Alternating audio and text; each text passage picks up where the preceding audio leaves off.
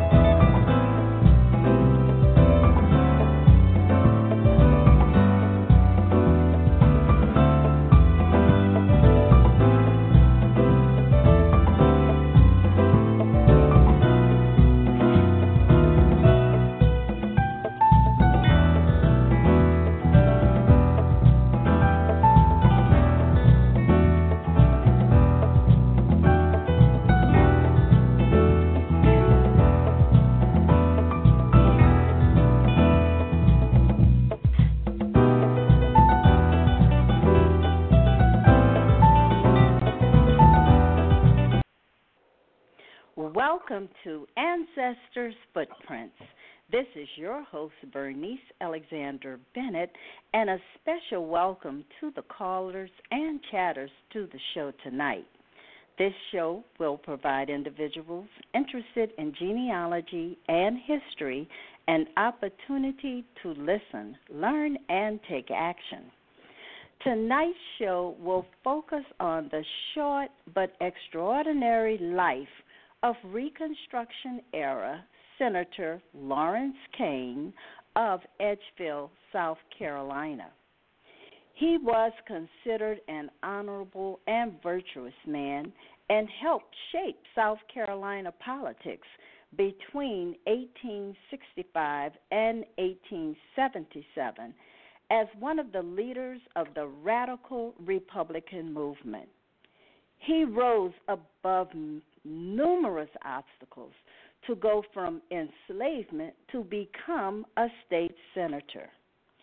Over 150 years ago, he was at the epicenter of social injustice and racism in South Carolina and became a major lead who fought for the political and civil rights the facts of his life had been forgotten, like much of African American history during Reconstruction.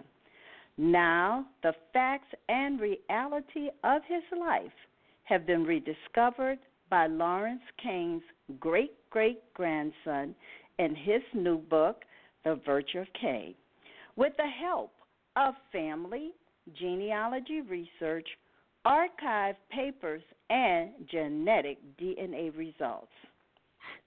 Kevin Cherry is the great great grandson of Lawrence Cain, and he graduated from James Madison University in Virginia and started, you know, a career about 30 years ago in business. Uh, he celebrated 25 years of marriage with his wife Diane and left the corporate world behind. Now, a few years ago, he found out about the family secret, and through research, the facts uncovered the truth.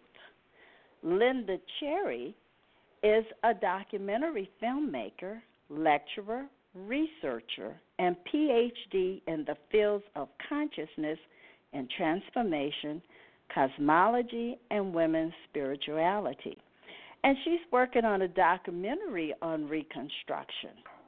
My great great grandfather, one of the first African American senators during Reconstruction, Senator Lawrence Cain from Edgefield, South Carolina. So let me give just a warm welcome to Linda Cherry and Kevin Cherry to Ancestors Footprints. Welcome, Linda and Kevin. Thank you. Thank you, Bernice. Appreciate so, having you on the show here. Yes. Can you hear me? Yes, we Absolutely. can. Thank you so much. Okay. Okay. So since you mentioned you uncovered a family secret, Linda, let's just find out what is that family secret you uncovered.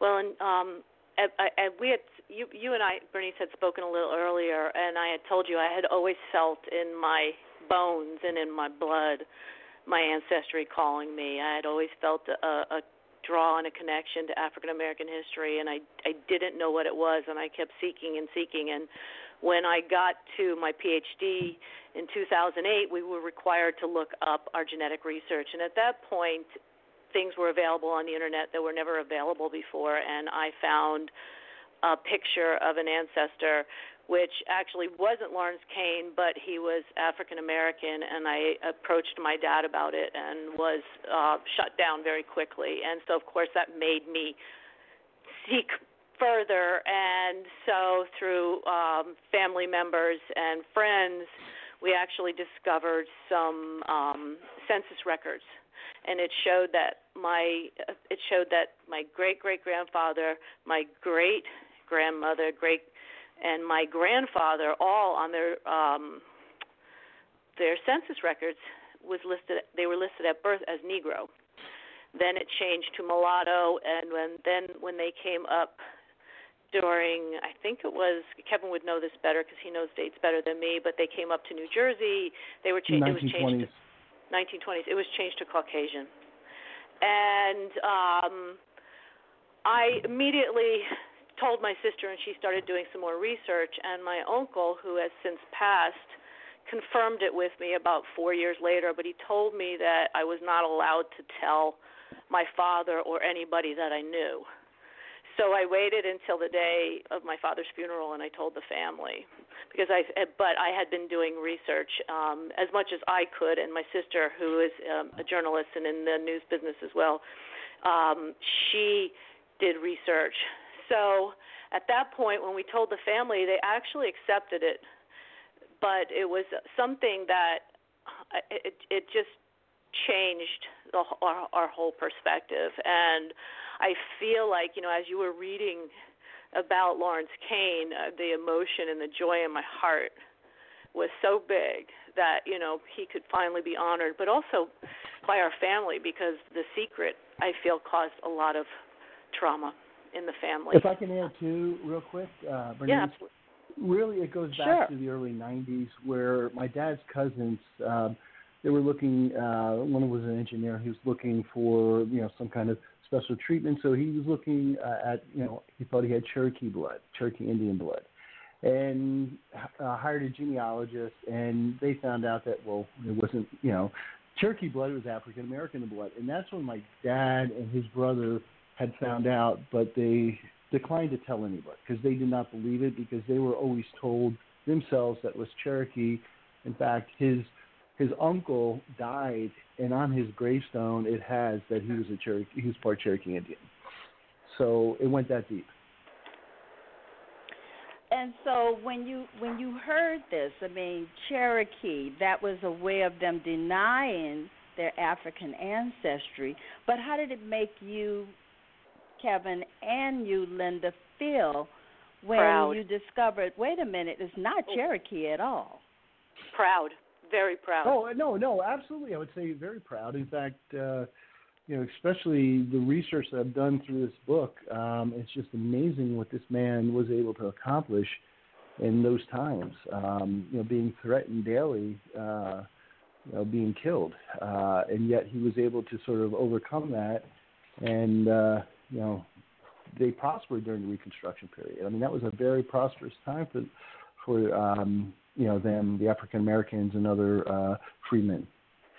And I have to say, um, personally, even if without knowing much about him, the fact that I felt it in my blood, because I think that that that your story lives in you, of our ancestry and how you know our ancestors were brought here against their will on slave ships and you know survived and you know I'm I'm incredibly proud of of my ancestry and and I just feel like just having that out in the open is a healing for for all of us.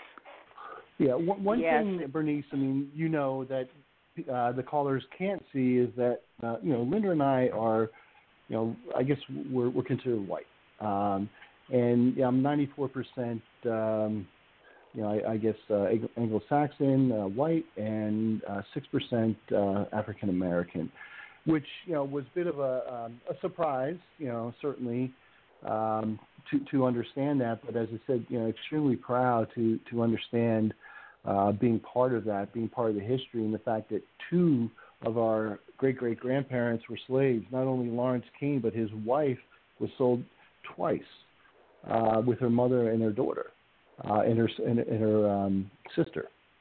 So you know, interesting times at that point. Uh, in South Carolina, very much was, uh, I think, at the epicenter of, of some of these injustices. Mm-hmm. Yes, indeed. Now, did you uh, know that your ancestors were from Edgefield, South Carolina, or did this happen as a result of your research? No, I think it, it happened as the result of the research. I mean, I know my father's uh, cousins find information, did some initial research into it, um, but you know, from our perspective, I even have a family tree that shows Daniel Cain, who was a, a state senator. So, you know, we were trying to piece together, you know, the the components of this because you know, essentially, my dad's generation really did not know about this at all. Um, his his father would have been born in 1903 and left Edgefield probably 17, 18 years old, so he knew about it, and his brothers mm-hmm. knew about it. But his mother, uh, Mary Cain, for example, uh, who was Lawrence Cain's daughter, you know, they did not mention it. And as Linda said earlier, they were um, they were black in 1900 census. They were mulatto in 1910 census. They were mulatto in 1920 census in South Carolina. Then they moved to New Jersey, and all of a sudden they're considered white. And and Kevin and I were um, at the the uh, honor plaque honoring ceremony, and um, one of uh, Mary Cain's uh, grandchildren was my father's cousin was there, and he said Mary Cain actually told my father and his two brothers, "Don't ever tell anybody who you are." And he yeah, didn't so really. Yeah. To give people background, we did we did finally have a um, interpretive plaque or panel uh, at the Edgefield Discovery Center in March of this year. So the 10th of this year, we had a, a ceremony there, and it was packed. It was it was a really um, great uh, opportunity there to finally get some history, which has been lost, if not uh, well, destroyed. Right, and you have a, a question coming out of chat room. Are you linked to a Richard H. Cain? Which you happen to well, know? Richard H. Cain was the so-called he was Daddy Cain, and and that, and Linda mentioned earlier, you know, they sent the picture. She originally thought it was Richard Cain, and he was Daddy Cain. He was he was actually came from the north. Uh, he was older than um, Lawrence, but they knew each other very well. In fact, I write about him in the book and when he came to Edgefield and spoke there, um, and a lot of violence at that point. But uh, no, it's not a direct relationship to to Richard Cain, uh, but certainly uh, Lawrence Cain knew him and worked with him very closely. Well, Kevin, you mentioned the plaque of Senator Lawrence Cain, and I want you to take us through Senator Cain's timeline. And tell sure. us about your great great grandfather's life. I would be uh, honored to do that. Um, well, well, first of all, we we did this interpretive panel, which does have this uh, this timeline. Uh, the book obviously has much much more information on this, but I think this really kind of hits some of the important uh, highlights. One of the first things we I wanted to find out is um, who was his father. You know, where did he come from? And part of that was through DNA. I mean, I had a hunch in terms of some of the the uh, large planters or some of the people, some of the information I found uh, pointed to somebody named Samson Von Cain, who was a, a planter, had a thousand acre plantation in what was called uh, 96, which was part of Edgefield at the time. Um, and so, based on DNA, I was able to connect directly with an ancestor, um, you know, right above that. Um, and so, as a fourth cousin, to sort of verify some of that from a, a DNA perspective. But um, he was born in 1844. He was born a slave to his owner. Right. Um, there's some clues in potentially who his mother was, but we have not specifically identified her. Um, anyway, his owner was a doctor, Samson Cain. Uh, if you remember back in your history books to Preston Brooks, and Preston Brooks was from Edgefield. He was actually from '96, but he was a senator, U.S. senator at the time, and uh, actually in the House of Representatives, and he attacked Charles Sumner. This is 1856, and beat him with a um, a birch cane until it broke. Uh, and on his arrival, because he was sent back to South Carolina, on his arrival, Samson Cain threw him a party of 10,000 people. New York Times was there, uh, and I'm assuming Lawrence was, Lawrence had to be there. He was 13 years old, and he had to be observing what was going on there. Um, so anyway, his uh, father died in 1858. Uh, he died at the age of 49. He was at some Masonic party, had some stomach problems, and died shortly after that. And so from that point, uh, he was sold in 1859 to Zachariah Carlisle, who was based in Edgefield Courthouse, which was the um, you know downtown area there. So he he spent time there, and then uh, in 1861 he was sent to the Civil War as a body servant, and he uh, he went in 1861 with Zach's sons Thomas, and he was in some of the hardest battles fought during the Civil War. In fact, um, during Appomattox at the surrender, he was injured, um, probably about the last battle, two days before or so. So at the um, the actual um, surrender, he was taken to the Union Hospital where he was identified as a Confederate lieutenant. Um, you know, because everybody was wearing uniforms, really couldn't you know identify who was who, so they thought he he was a Confederate. Two days later in the hospital, they changed it to servant. Uh, and so he made his way back to Edgefield. This is 1865. Um, he was apparently very educated.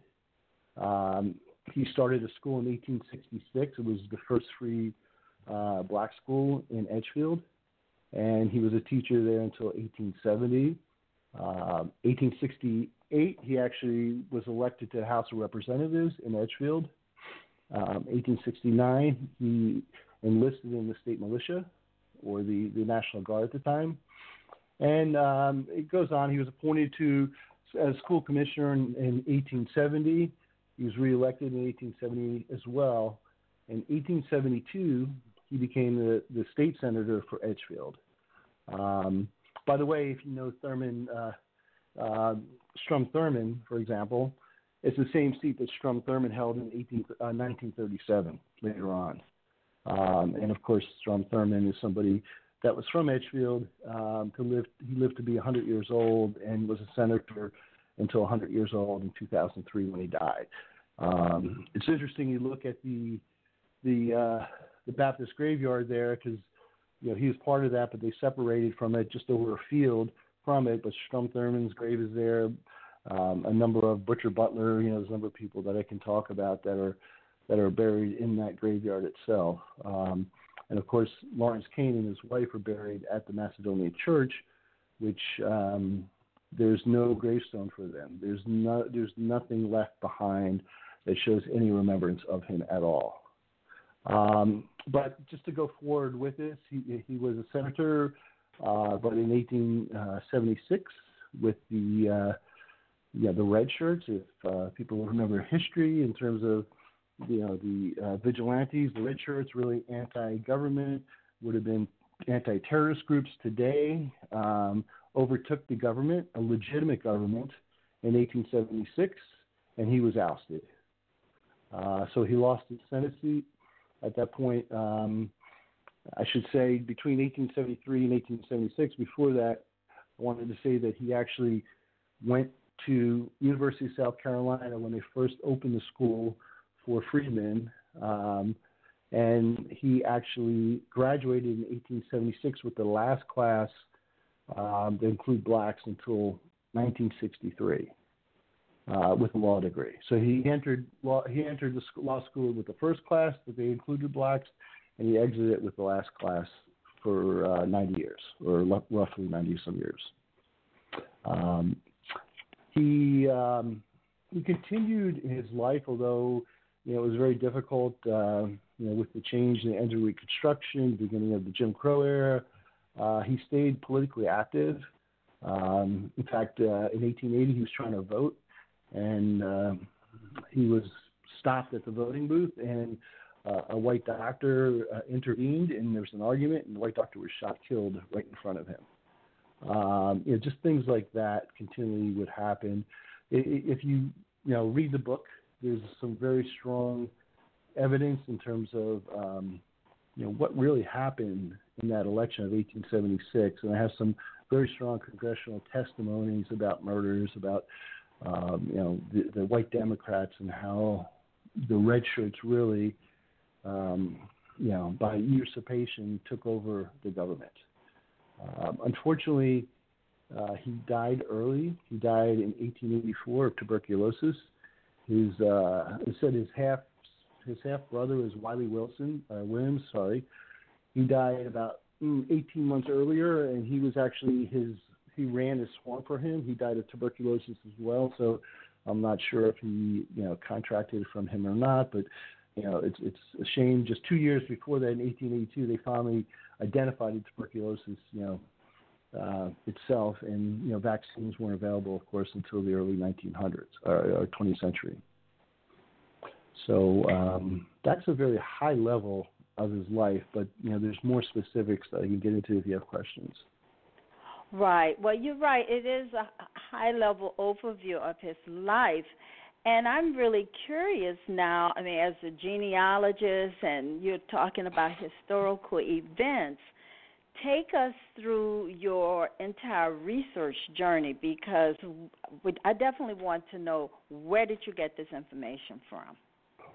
No, that's that's uh, that's a great question, and um, I know you're familiar with Dr. Um, Vernon Burton. Um, yes. Who really kind of wrote a lot of the books on Reconstruction, and I've been working with him, and he asked me the same question: How were you able to put this together so quickly? well, quickly means I put it together in a little over a year because I started the project March uh, of last year. Um, but you know, with modern technology. Um, you know, certainly DNA. DNA was a big part in terms of connecting to to Cain, Samson Cain. But I'd say a lot of it had to do, you know, with newspapers. There was a ton of information that was available on newspapers, books, using like Google Play, being able to access congressional hearings. And I took congressional hearings and you know, did optical character recognition and be able to bring that stuff right in. There were state documents. There were government governor papers. So you know, Governor Scott of South Carolina, Governor Moses, uh, Governor Chamberlain. They all had communications kept you know, between them and uh, senators and uh, others within their districts. Uh, even things like teachers' reports, being able to get uh, you know look up teachers' reports at that time, um, number of students they had, how much was paid, uh, things like that were uh, you know fairly readily available online. So although I did some traveling, I, uh, I went to South Carolina and, and certainly did some archiving and research um, compared to what say Vernon Burton had to do uh, 30 years ago when he wrote his book. You know, My Father's House. There are many mansions. I mean, you know, it's it's a it's a world away. I mean, there's there's a lot of information that can be available right online or through DNA perspective. The Edgefield Advertiser, I would say, was probably one of my biggest uh, you know, but you, you had to look at it because you know you had to look at where the what the papers and the perspectives were because a paper like the Edge Advertiser is very much a Democratic paper, very much a, a white you know let's say a white supremacist type paper at that time. Um, so you know you really had to understand the different papers and the different point of views. Um, but uh, you know there's there's a vast amount of information out there. So, the, a question from the chat room uh, is asking Did you find significant papers on Cain when you uh, went to South Carolina? You know? I found some. I'd have to say I found some. Um, you know, I found some at the Genealogy um, Association there in in Edgefield, um, but I, w- I would say the majority of the information I was able to be able to find online you know, through uh, newspapers.com, for example, through, you know, my ancestry, through government papers, you know, as I said, diaries. There's, you know, there's just a lot of vast information to be able to pull this into a book like this. Do you mind if And you said Uh, diaries. Where? What diaries? Whose diary? Um, there were a number of diaries. William Stone is one. William Stone was the uh, he was head of the the Freedmen's um, Bureau at the time in Edgefield, and he wrote um, a number of entries. Number of entries not only about um, Cain, but if people are familiar with the Hamburg massacre, I mean he he Mhm. actually became the attorney, attorney general for South Carolina after that. So there's a lot of rich information I'll be able to find, you know, through his writings as well. But and so, congressional Kevin, one of the things, though, one of the things I want the listeners to understand is that you you don't consider yourself a genealogist, though. not at all. Am- Not, at all. But I, yet you I tapped worked, into I these worked, resources. I worked 30 plus years in, you know, Microsoft and other, you know, organizations in business development and sales. So, um, this is not my, you know, this is not my background. Although and I had a so we have help. some more questions then. So this is not your background, but you are definitely tapping into some excellent resources. So you have another question. Was Lawrence Cain directly mentioned in any of the congressional hearings? And if so, who testified? Oh, oh yes, yeah, yes he was, and he's had some very rich testimony. Um, first in 1868, because if people, I don't know how many people know their history in in uh, South Carolina, but there was no presidential election that was held in 1868, so there were congressional hearings at that, and he. You know, he talked about the threat of death. He talked about, you know, he had a, thousand dollar bounty on his head.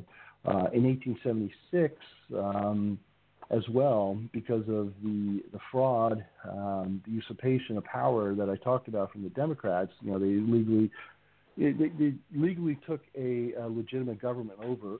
Uh, there were U.S. congressional hearings, and he um, his are very strong, and I have that in the book. And I also have some other, I think, some very pertinent ones that um, you know really tell the story of what happened there. And then the next question is Did any personal papers in, from Cain emerge? Did you find anything that Cain actually wrote rather than people writing about him? Yes, well, those would have been the papers that he wrote to the governor or part of the legislation process. Um, you know, for example, you know he he wanted if there was a murder in Edgefield, he wanted to tax you know, one mile radius of of anyone that lived there um, if there was a murder.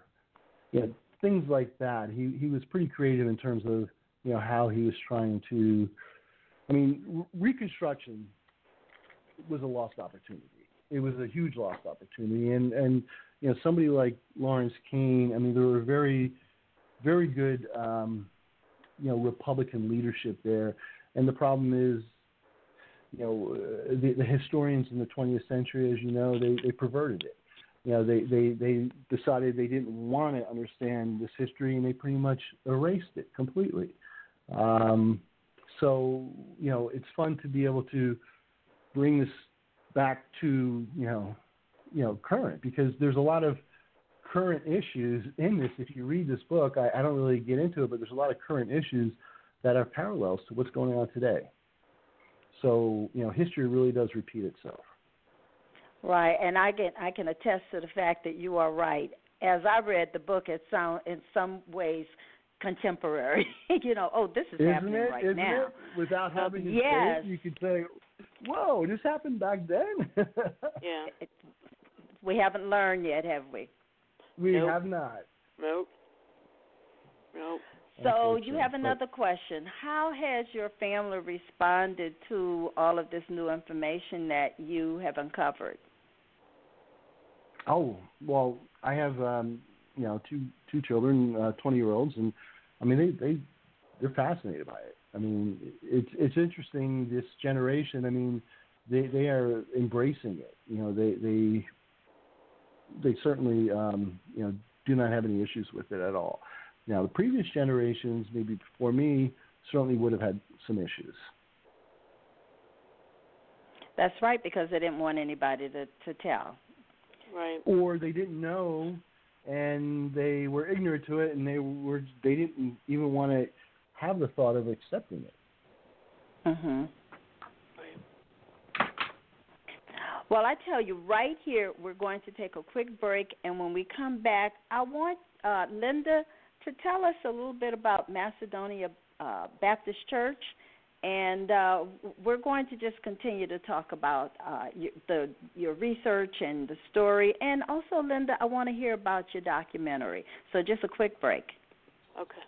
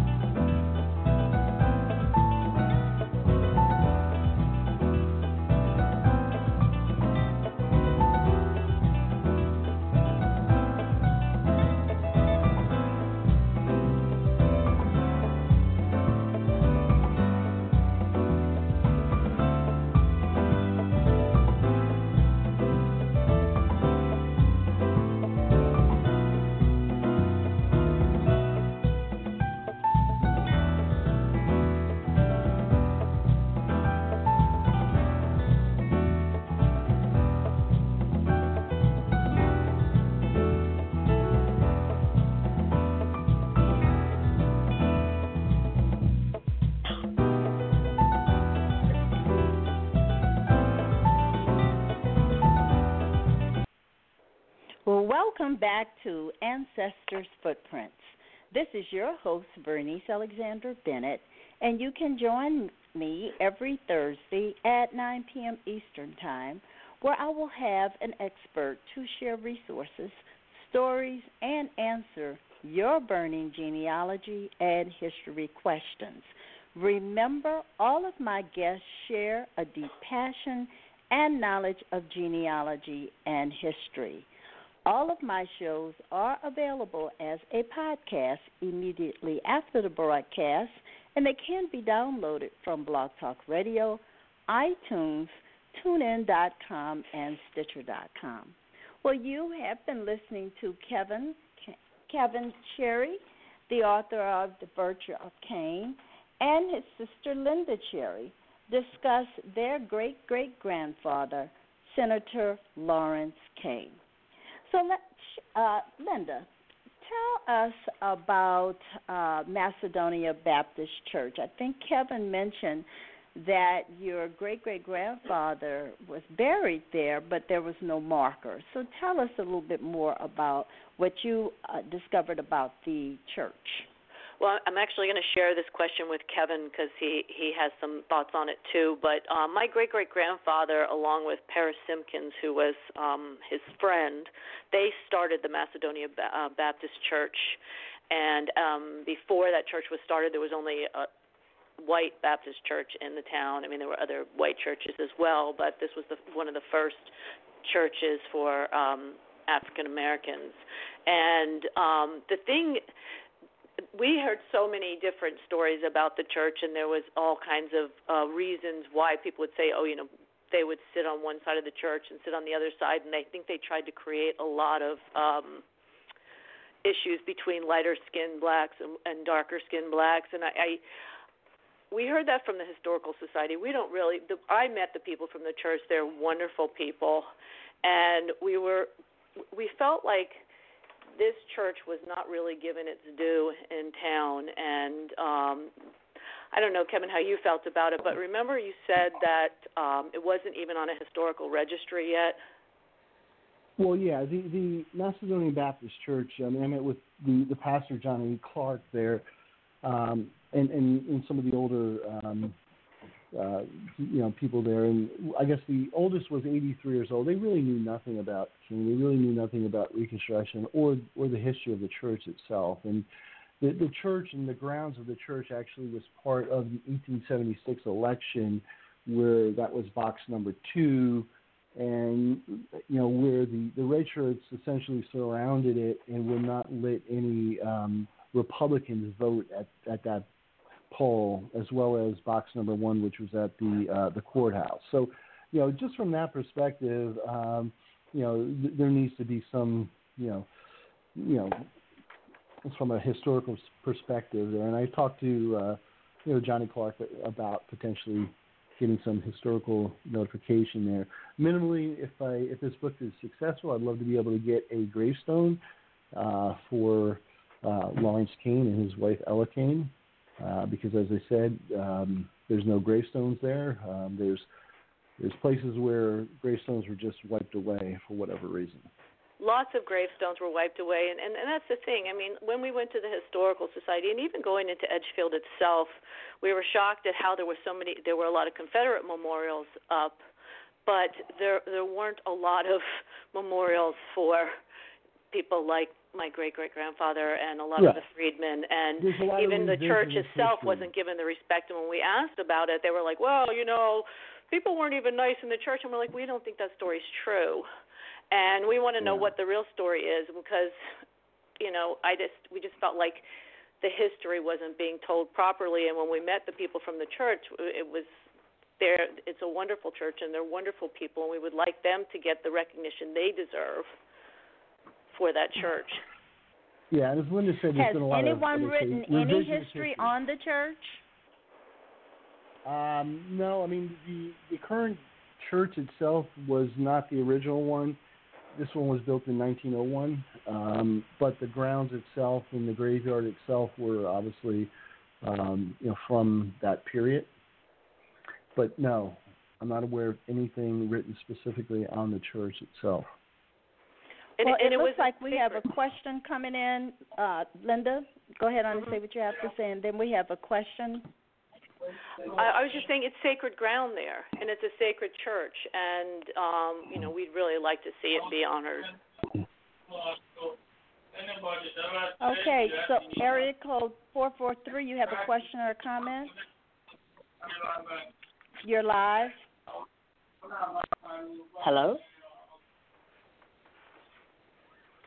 Yes, Hello? live. You have a question or a comment? Okay, disconnected. but anyway, uh, there is a comment coming out of the chat room that people lived under a veil of terror for decades in, in mm-hmm. these small southern towns. Yeah. And perhaps there's just so much fear they just didn't uh, either document the, the history of the church or what have you. So right. uh, let's talk, uh, you know, a little bit more about what you're planning on doing, Linda since Kevin has written a book, you're also doing a documentary. So tell us about this documentary. Well, I, you know, I, I was doing the initial research for the documentary, but my brother, thankfully, did so much of it for me that I, I'm I'm ahead of the game. But the the avenue I want to take with the documentary is the psycho spiritual aspect of of denying a, a huge part of of who you are and your ancestry and how it affects you know generations and generations and then look at it from a broader perspective of how that's affecting this country. Because if you just scratch the surface of who you are I mean, look at Kevin and I. We, we our our history is is bigger than we ever thought, and we are all connected. I mean, down to our mitochondrial DNA to the first mother in Africa, and this whole denial is uh, I feel so toxic to not only individual families but this country. And um, I really would like to get. I haven't reached out to her yet, but Joy DeGruy, do you know her? She no, I don't. Wrote, she's um, she is a she has a PhD in uh, social work research. She has a, a master's in psychology, a master's in social work, a bachelor's in communications, and she does work on intergenerational slave trauma and just talks about how it it gets passed down through generations and generations. But also, I want to look at the work of epigenetics and how this gets passed down actually through generations from um, your genes, and not just not just your social construction of reality, and how that's you know affected us, but if, and interview other people who have had this experience and then like i said look at the broader perspective of how it's really affecting this country because this country was built on the backs of slaves who were brought over against their will from africa and i just feel like there's so much reparation and and honoring and and uh, apologies that have to be made. You know, I mean, I'm an ancestor who comes from. I mean, I have ancestors who are slaves and slave owners. You know, victims and perpetrators. Do you know, and so much of this needs to be faced. And so that's the that's the avenue I kind of want to take in the documentary. Hey, one other thing I want to add is uh, Dr. Henry Louis Gates. He he asked, you know, how many um, blacks have white in them, or how white is the black, you know, community? And I would like to also ask the other question, you know, from a white perspective, you know, how many uh, white Americans actually have African American in them? I mean, from my perspective, you know, having six percent, I mean, am I, you know, the norm? I I would think there's a lot more out there, and yep. you know, a lot more out there that are racist and really don't understand, you know, their own family history and um, and their own actions. And this is our blood, right? And yes, and as you mentioned, I mean earlier, DNA opened that up for you because right. that that family secret just was not passed on. You were told Cherokee and here you are finding that is African. Uh, you have you have African blood instead, and so yes, how many people out there are walking around with this denial? And yep. when you exactly. look at you know many African Americans, they're going to tell you right there they have lots of white cousins.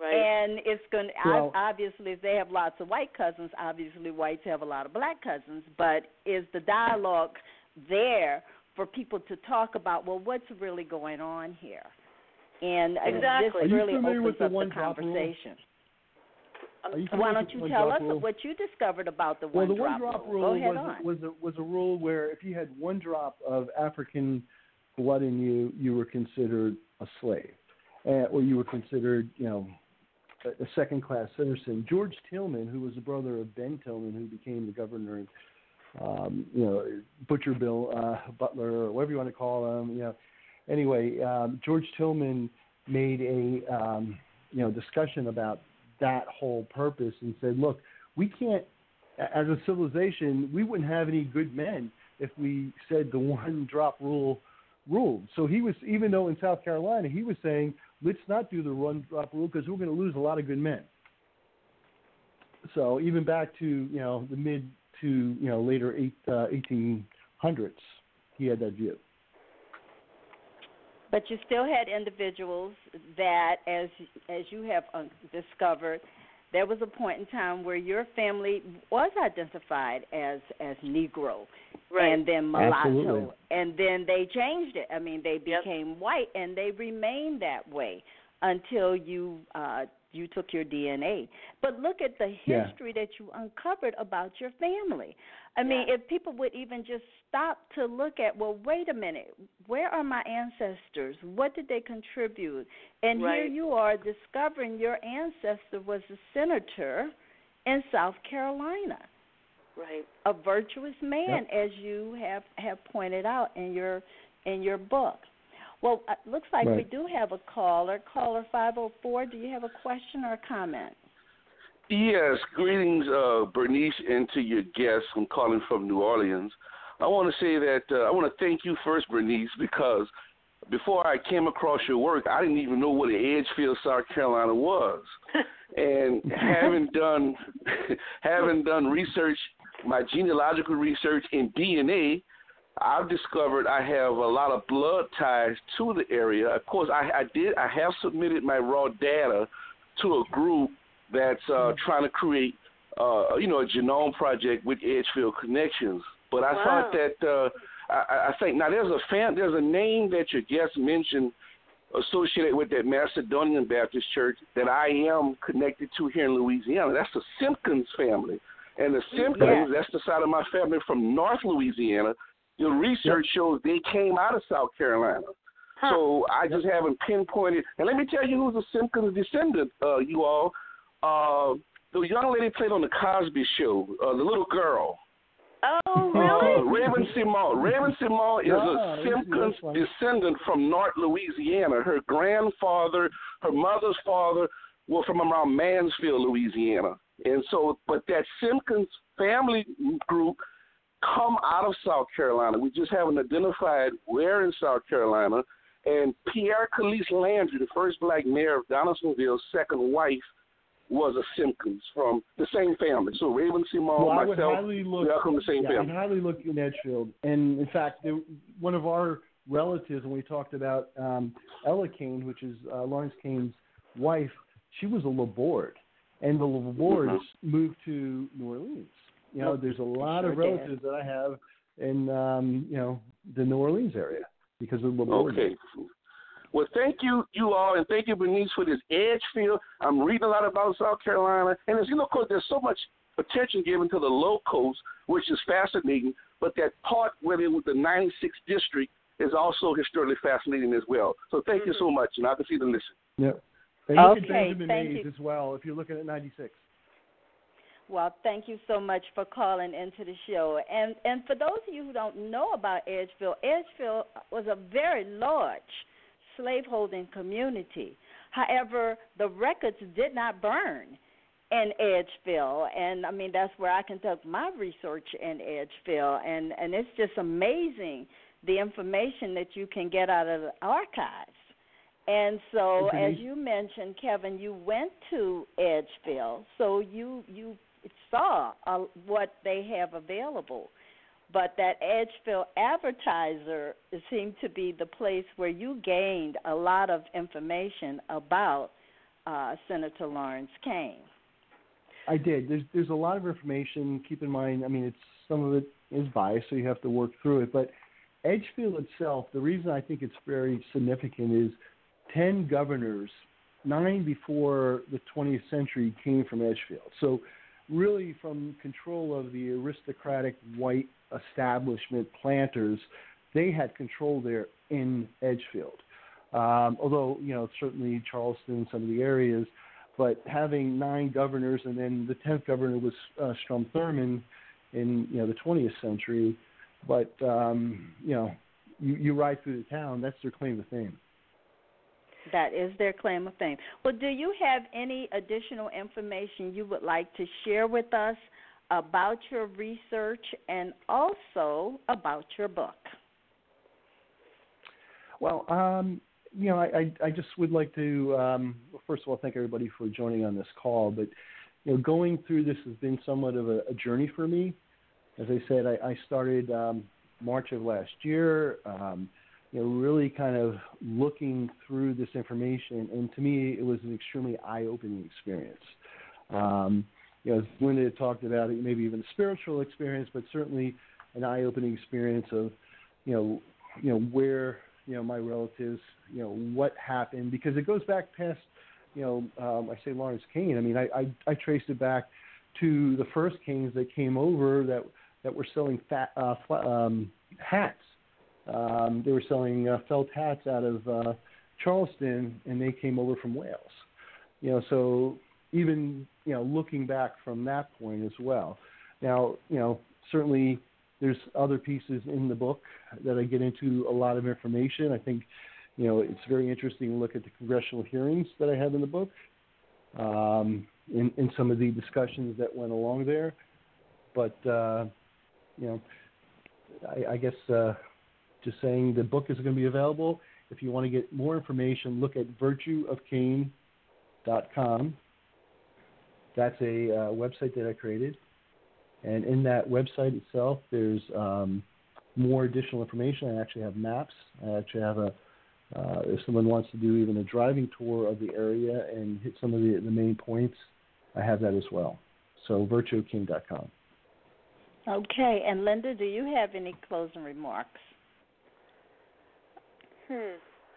You know, I just want to bring up um, some uh, Dan Siegel's research. He's a psychiatrist from um, Los Angeles, and he said that when um, different parts of the brain are not talking to each other, the uh, the human being acts in chaos or rigidity. And when I asked him, you know, do you see that happening in the world today with human beings? And he said yes. He said when different uh, different parts of our our uh, community are not connecting to who they are and where they came from and what they're doing, society acts in chaos and rigidity, or a cycling back before between both. And I feel that you know, in order for this country to heal, we have to really face you know where we came from, who we are, and reconnect so that we stop acting crazy. well, yeah, we, we've idolized, I think, the the the wrong people in a lot of areas, especially yeah. when we talk about Confederate statues, which you know came way after the fact. But but certainly, uh, Black history has not been something that the southern states, and specifically South Carolina, really has, you know, identified. I know there's there's a new uh, museum opening up in Charleston, which I think is a great. But but you know when you have statues of people like Ben Tillman in front of the State House, um, you know you got to the disconnect, a, a huge disconnect, and we need to we need to we need to deconstruct so we can reconstruct. We need to re- reconnect and and remember where we came from and who we are for there to be for this country to have some uh, peace. Okay, well with well with that, and thank you so much, Kevin and Linda. And as you say, we need to reconnect. Uh, to reconnect will bring us peace because right mm-hmm. now there is a great deal of chaos. Yes. Uh, everywhere. and so what you two have done is that you have uh, you have connected. You have connected with your ancestral roots. You found information about your family, information that you are proud to share. And and I want to just tell everyone, I mean, this is this is what you want to understand. Your ancestors left footprints. And you know, no matter what, as Linda would say, she she felt there was something there. But your ancestors left footprints, and you should follow the clues that are presented to you through oral history, uh, family records, and research at the National Archives and beyond. You can continue this discussion on the Research at the National Archives and Beyond Facebook page, and also remember to listen to the African Roots podcast with Angela Walton Raji and also watch for the Black Progen Live with host Nicka Sewell Smith. Thank you so much for joining Ancestors Footprints Blog Talk Radio, and I look forward to seeing you in the next two weeks. This is your host, Bernice Alexander Bennett. Good night, everyone. Good night, Linda Cherry and Kevin Cherry. Good night, Bernice. Good night. Thanks so much. You're welcome. Bye bye.